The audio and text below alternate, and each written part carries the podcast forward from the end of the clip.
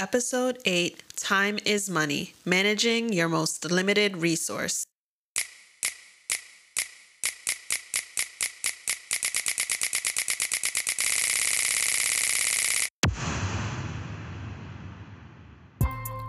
You are now listening to the Faith on Fire podcast, a pod for financial literacy, coaching, and real life examples on how to transform your finances. I'm your host, Simone Brumell. Follow me on my path to financial freedom, and I'll give you tips on how to start and continue yours. Money is a tool, so learn how to use it wisely.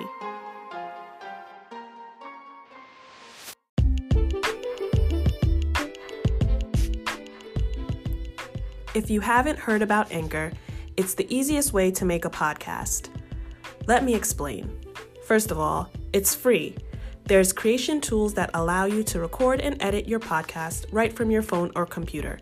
Anchor will distribute your podcast for you so it can be heard on Spotify, Apple Podcast, and many more. You can make money from your podcast with no minimum listenership. It's everything you need to make a podcast in one place. Download the free Anchor app or go to anchor.fm to get started.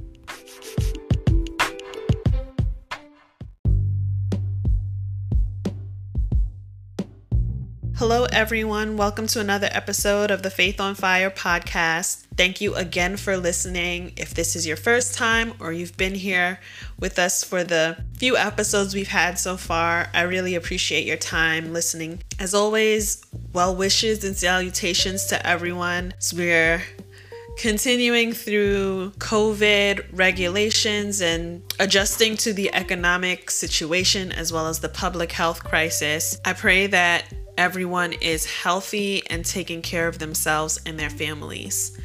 Today's episode, we're going to talk about time and money, specifically talking about time management. And this was a topic suggested by a listener. So I'm even more excited to talk about this, knowing that it has real practical application for someone who's listening. Please continue to review and leave comments on Apple Podcasts and subscribe wherever you're listening, whether that's Apple, Spotify, Google Play, and let others know what amazing content we have here on the Faith on Fire podcast. So, proper time management is a habit that can really have a lot of implications on your financial life. For some people, not having enough time or feeling like they don't have enough time is the excuse that's given for not being able to achieve goals or accomplish tasks. As Christians, we should be stewards of our time as well as money. And sometimes we can be so focused on managing the material things that we forget about one of our most valuable resources. One of my favorite parables is found in Matthew 25 and that's the parable of the three servants. Not only is this one of the most popular or frequently referenced parable around investing and managing money, one of the overall themes is what do you do with what you're given? And in this parable, one of the things they were given is time, right? It says the master left and came back after a long time. They didn't know when the master would, would return. What they did know is what they had available to them and that there was an expectation of his return. As Christians, the anticipation of our Savior's return should be our biggest incentive to be great managers of our time. Time and money go hand in hand because your time is a limited resource. One thing we've seen a lot because of COVID is this idea going around that because things have slowed down and we're, for the most part, we're all at home and assumed to have more time available to us. And you have people who are saying, well, if you have this time available to you and you're not building a business or coming out of this with the skill, then something's wrong with you. And I don't want to confuse this episode of time management and being a good steward of your time with the idea that you have to be doing something at this moment. So I want to say up front that I don't confuse time management with the idea that you have to maximize your time in this moment. What I'll be talking about today is how to better manage your time. First, by addressing the mindset shift and what you really have to focus on to better at managing your time, and then going through some really practical things to do to achieve that goal.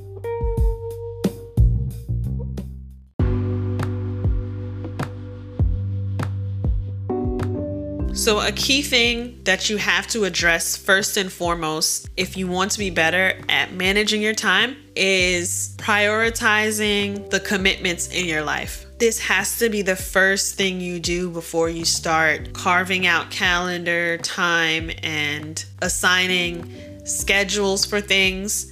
You have to be clear on what is important to you. This will dictate how much time and effort you give to the things in your life. Because at the end of the day, we have to remember that our time is a limited resource. You're not going to be able to achieve and tackle everything equally. And what will be your North Star or your compass in remembering and sticking to your commitments is assigning priority to things. Now, most of us automatically start to think God, family, friends, work. Those are usually in the top four or five of our priorities list. But sometimes what we tend to do is give them all equal importance to say friends, family, self, work are all important to me, so that's my priority. But you really have to be clear on exactly what's number one, number two, and number three. Because what tends to happen is those are the things that take up most of our time. If you don't have a guiding light to say, this comes first, this comes second, this comes third, you will always feel stretched thin. And understandably, priorities can shift. And in the grand scheme of things, and when you look at how your time is spent overall, obviously it may vary from day to day or week to week or in the span of the year. You look at how much time is spent for the things that matter to you. But creating a priority list has to be your first place so that it's easier for you to make decisions on what commitments to keep. Now, one of my favorite examples of this idea of prioritizing our commitments is the story of Martha and Mary in the Bible. If you're unfamiliar, Martha and Mary are expecting Jesus and the other disciples to visit, and Martha is busy preparing to have guests. And understandably, she's doing household chores and getting ready. And Mary when the guests come, runs to be at the feet of Jesus, listening to him and just being in the moment. And Jesus essentially tells her, Martha, you're focused on the wrong things. And to me, that is the greatest takeaway for prioritizing what we're doing in our lives because we just have a tendency to focus on the wrong thing at the wrong time or the right thing at the wrong time. So that's to say, yes, building your business may be important or doing well at work may be important to you and being spending time with family and spending time with friends are all important. But unless you're clear about what is number 1, you'll find yourself in the situation of focusing on the wrong thing. After prioritizing commitments, the number one reason I think people struggle with time management is a lack of discipline. And this is seen in two ways. I think we all know the person who's overbooked or always late, has too much going on, and just always seems to be behind time. We can easily look at that and see, or we can more easily look at that and see how that person lacks discipline and is having a hard time managing their time. It can also be seen in the person who's not doing anything, who is letting life pass them by, not engaging, not investing in building themselves up mentally or emotionally, just kind of going through life. Now, focusing on the person who's doing too much, always habitually late or behind schedule to the point of a problem, right? Obviously, people can be late for things and not have time management issues, but I think we all can tell the difference between just being a few minutes late and then having a recurring issue with showing up to events, work, whatever it is on time. People often say that when you show up habitually late to an event, it's disrespectful to the host or, you know, to the person you're meeting or the other folks at the event. And I think we we all understand the frustration of having to wait on someone when you've agreed on a designated meeting time. But I think it's for each of us to look at our time management, not just in relation to the respect we have for the other person or the other party. Appointments don't show up on time only out of respect for the other person. Look at it it's as respecting the priorities you've set in your life. If you determine that being healthy and working out is a priority for you, respect that by showing up to the gym on time or meeting your trainer, right? Whatever the thing you've determined to be priority.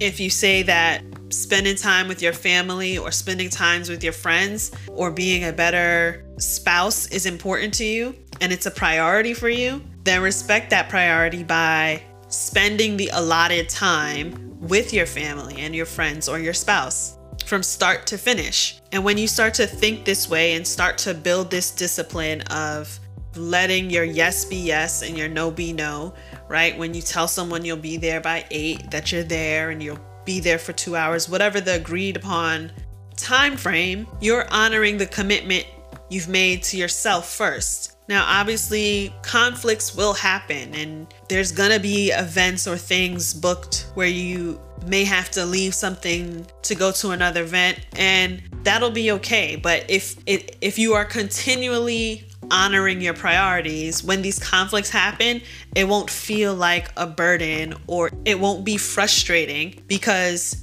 you've created a habit of being consistent in other ways.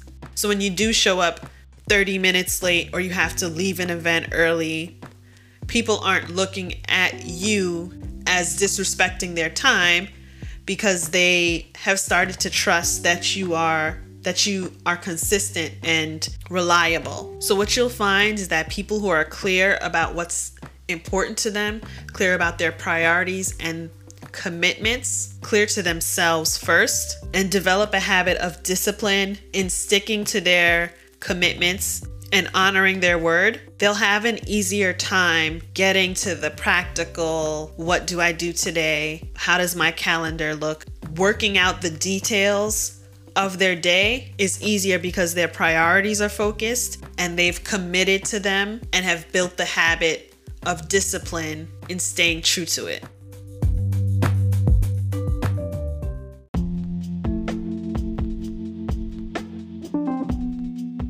Okay, so now you're probably saying, I hear you, Simone. That's fine. Make my list. What's important to me? Be committed and stay disciplined. I get that, but like, how do I actually manage my time? Like, the day gets away from me, even when I know that I want to be home at a certain time and have dinner with my family. Or I want to spend a certain amount of time learning a new skill and building my business, but I'm still not able to do that. So there's a few practical things I like to do to help me stay committed to my priorities.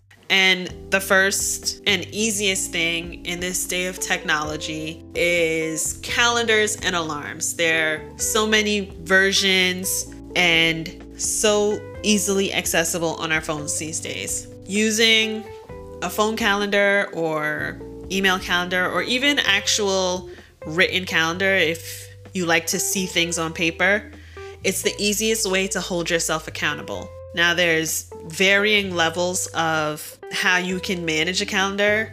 If you're a person running a business or probably most working professionals, you have a calendar for work and you have things scheduled out. I really encourage people to do that in your personal life. And if not for every event, obviously, you may not need to put dinner and lunch on your calendar. But if you find yourself not being able to make your commitments, then you should. If you find yourself not being able to make it in time for dinner, then yes, maybe you should set an alarm or a calendar reminder for you to get up, have to leave now for to make dinner in 30 minutes. Another way I use my calendar is to see how much time I'm spending on things. And going back to priorities, I use it as a check to see if I'm actually prioritizing my time based on what I said is important to me. So if I say that I'm prioritizing spending time with my spouse, but when I look back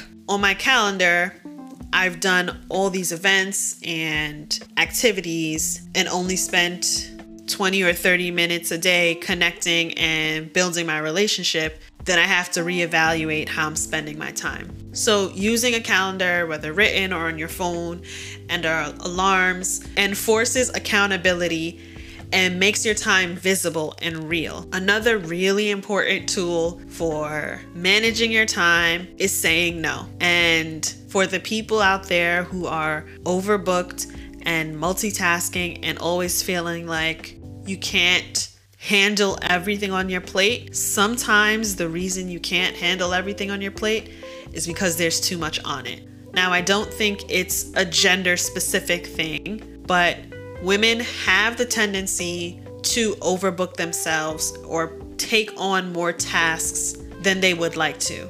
And I think by nature, we sometimes multitask more or have the tendency to want to multitask more. I'm no psychologist, so in no way am I diagnosing or analyzing anyone, but just as a generalization, men tend to think more in boxes and attack one task at a time. And once they're done thinking about that one thing, move on to the next, where women don't really think like that. If you've read the book, men are like waffles, women are like spaghetti, kind of talks about that idea. But essentially, the issue here, as far as it relates to our time, is that multitasking in some ways is a myth as it relates to productivity and getting things done. One of the things you probably should look at when you write out your priorities list or your commitments is how long is it? Again, going back to the thought that our time is a limited resource, there does come a point where you literally can't take on anymore. And what starts to happen is you go into it with the best of intentions and you want to help and you want to be better or or you're trying to be supportive whatever the reason you go into something right with all of the best intentions there's only so much you can do and if you're not comfortable saying no it's a tool you're going to have to to work on and add in your tool belt. What we tend to te- tell ourselves is that okay, I'll just do this thing while I work on this and I'll get them done at the same time. And there's tons of studies that show working on multiple things at the same time lowers effectiveness and productivity. And these studies encourage working in sprints of 30 to 60 minutes of focused attention, right? And if you're that person who has a lot of things on your plate, start by trying to clear it and saying no to some things, really refining your priorities list. And then whatever you're putting your time into, try to give it at least 30 minutes of focused attention at a time. And that is so hard in this age of cell phones and social media because we are so easily distracted by notifications and rings on our cell phone. But if you're able to give 30 or 60 minutes of your time to something hyper focused, it will do leaps and bounds in improving how you're managing your overall schedule. Now, the last tool I want to give you for managing your time is to build boundaries around your priorities. Now, what I mean by this is creating rules in your life that support what you say is priority. For the most part, like I mentioned before, a lot of us will say our priorities are family, work, taking care of ourselves, right? Just to use those three as an example. And maybe you're trying to put yourself first to be healthier and then put your family second and work third. It's very easy for those three things to push against each other and really fight for your time and fight to be first place in your life. So you may be saying, I really want to work out and I really want to eat better and make time to cook my own meals and just make better decisions around my health. Your family or your spouse relationship may be also requiring time from you. And then what should be at third place already takes up, let's just say, 40 hours out of your week and leaves a small amount of time for the other two things. So they oftentimes become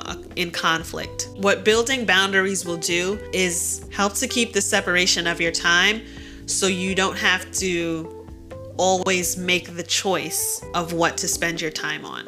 So I'll give an example of one of my personal boundaries and how I protect my time. I still currently have a, I wouldn't say nine to five, but I still have a, sa- a salary job where I have an employer that requires at least 40 hours of my time a week. However, one of my priorities is ministry and the time I spend at church, as well as in personal devotion and development of my faith. One of the ways I've protected my time is to commit to and make it clear with my employer and supervisors, etc., that I don't work on Sundays. Now, what that allows for me is that I always have one day where I can focus on this priority. I can get assignments or work or things come up all throughout the week. I've made it clear that I don't respond to emails. I don't do any work or projects. I'm not available to work on this one day. And that helps me protect the time for this priority and doesn't allow the overlap from another competing priority. Another boundary I've built into my life is turning off my email notifications after nine o'clock. So I don't receive or check emails related to work after nine o'clock. And this is a boundary that stops work from creeping into my personal or family time consistently. And the reason these rules or protecting your time is so important is that you have to add another layer of support for whatever you're trying to do. And the way you protect your time can be totally different. You can, you know, have someone else be an accountability partner for you or whatever it is. It, it really depends on what are the things that are most frequently fighting for your time that needs kind of a referee and put in place something that removes the decision making from you.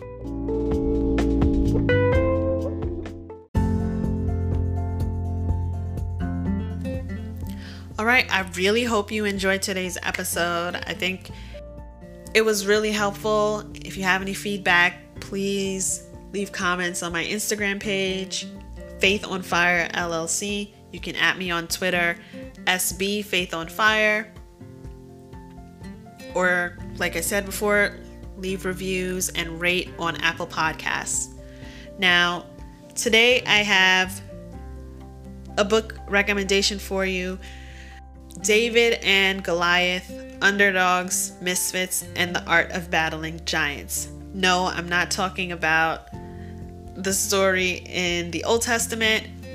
This is a nonfiction book by Malcolm Gladwell, who is easily one of my favorite nonfiction authors. In this book, he talks about how our disadvantages can actually be advantages. And I know we all love the story of an underdog or a comeback story. And he, in this book, just analyzes the reasons why sometimes the underdog does win.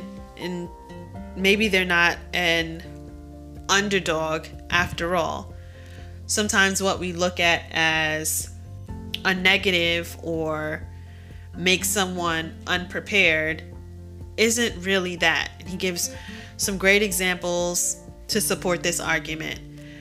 You know, privilege is a very popular topic these days. So it was really great reading this book and taking a different look on really what the advantages of privilege are or the perceived lack of privilege from disabilities to or college admission malcolm gladwell examines how these challenges we face can shape us sometimes the school we attend or the neighborhood we come from or our physical abilities are the things that propel us in defeating our giants or our hurdles. And of course, he talks about the story of David and Goliath, the title reference, and ties it all together in a really smart and refreshing way that I think you would enjoy. So, if you read this book or have any commentary, I'd love to hear your feedback on that as well. So, that's it for today's episode. Thank you so much for listening. Until the next time, be blessed, everyone.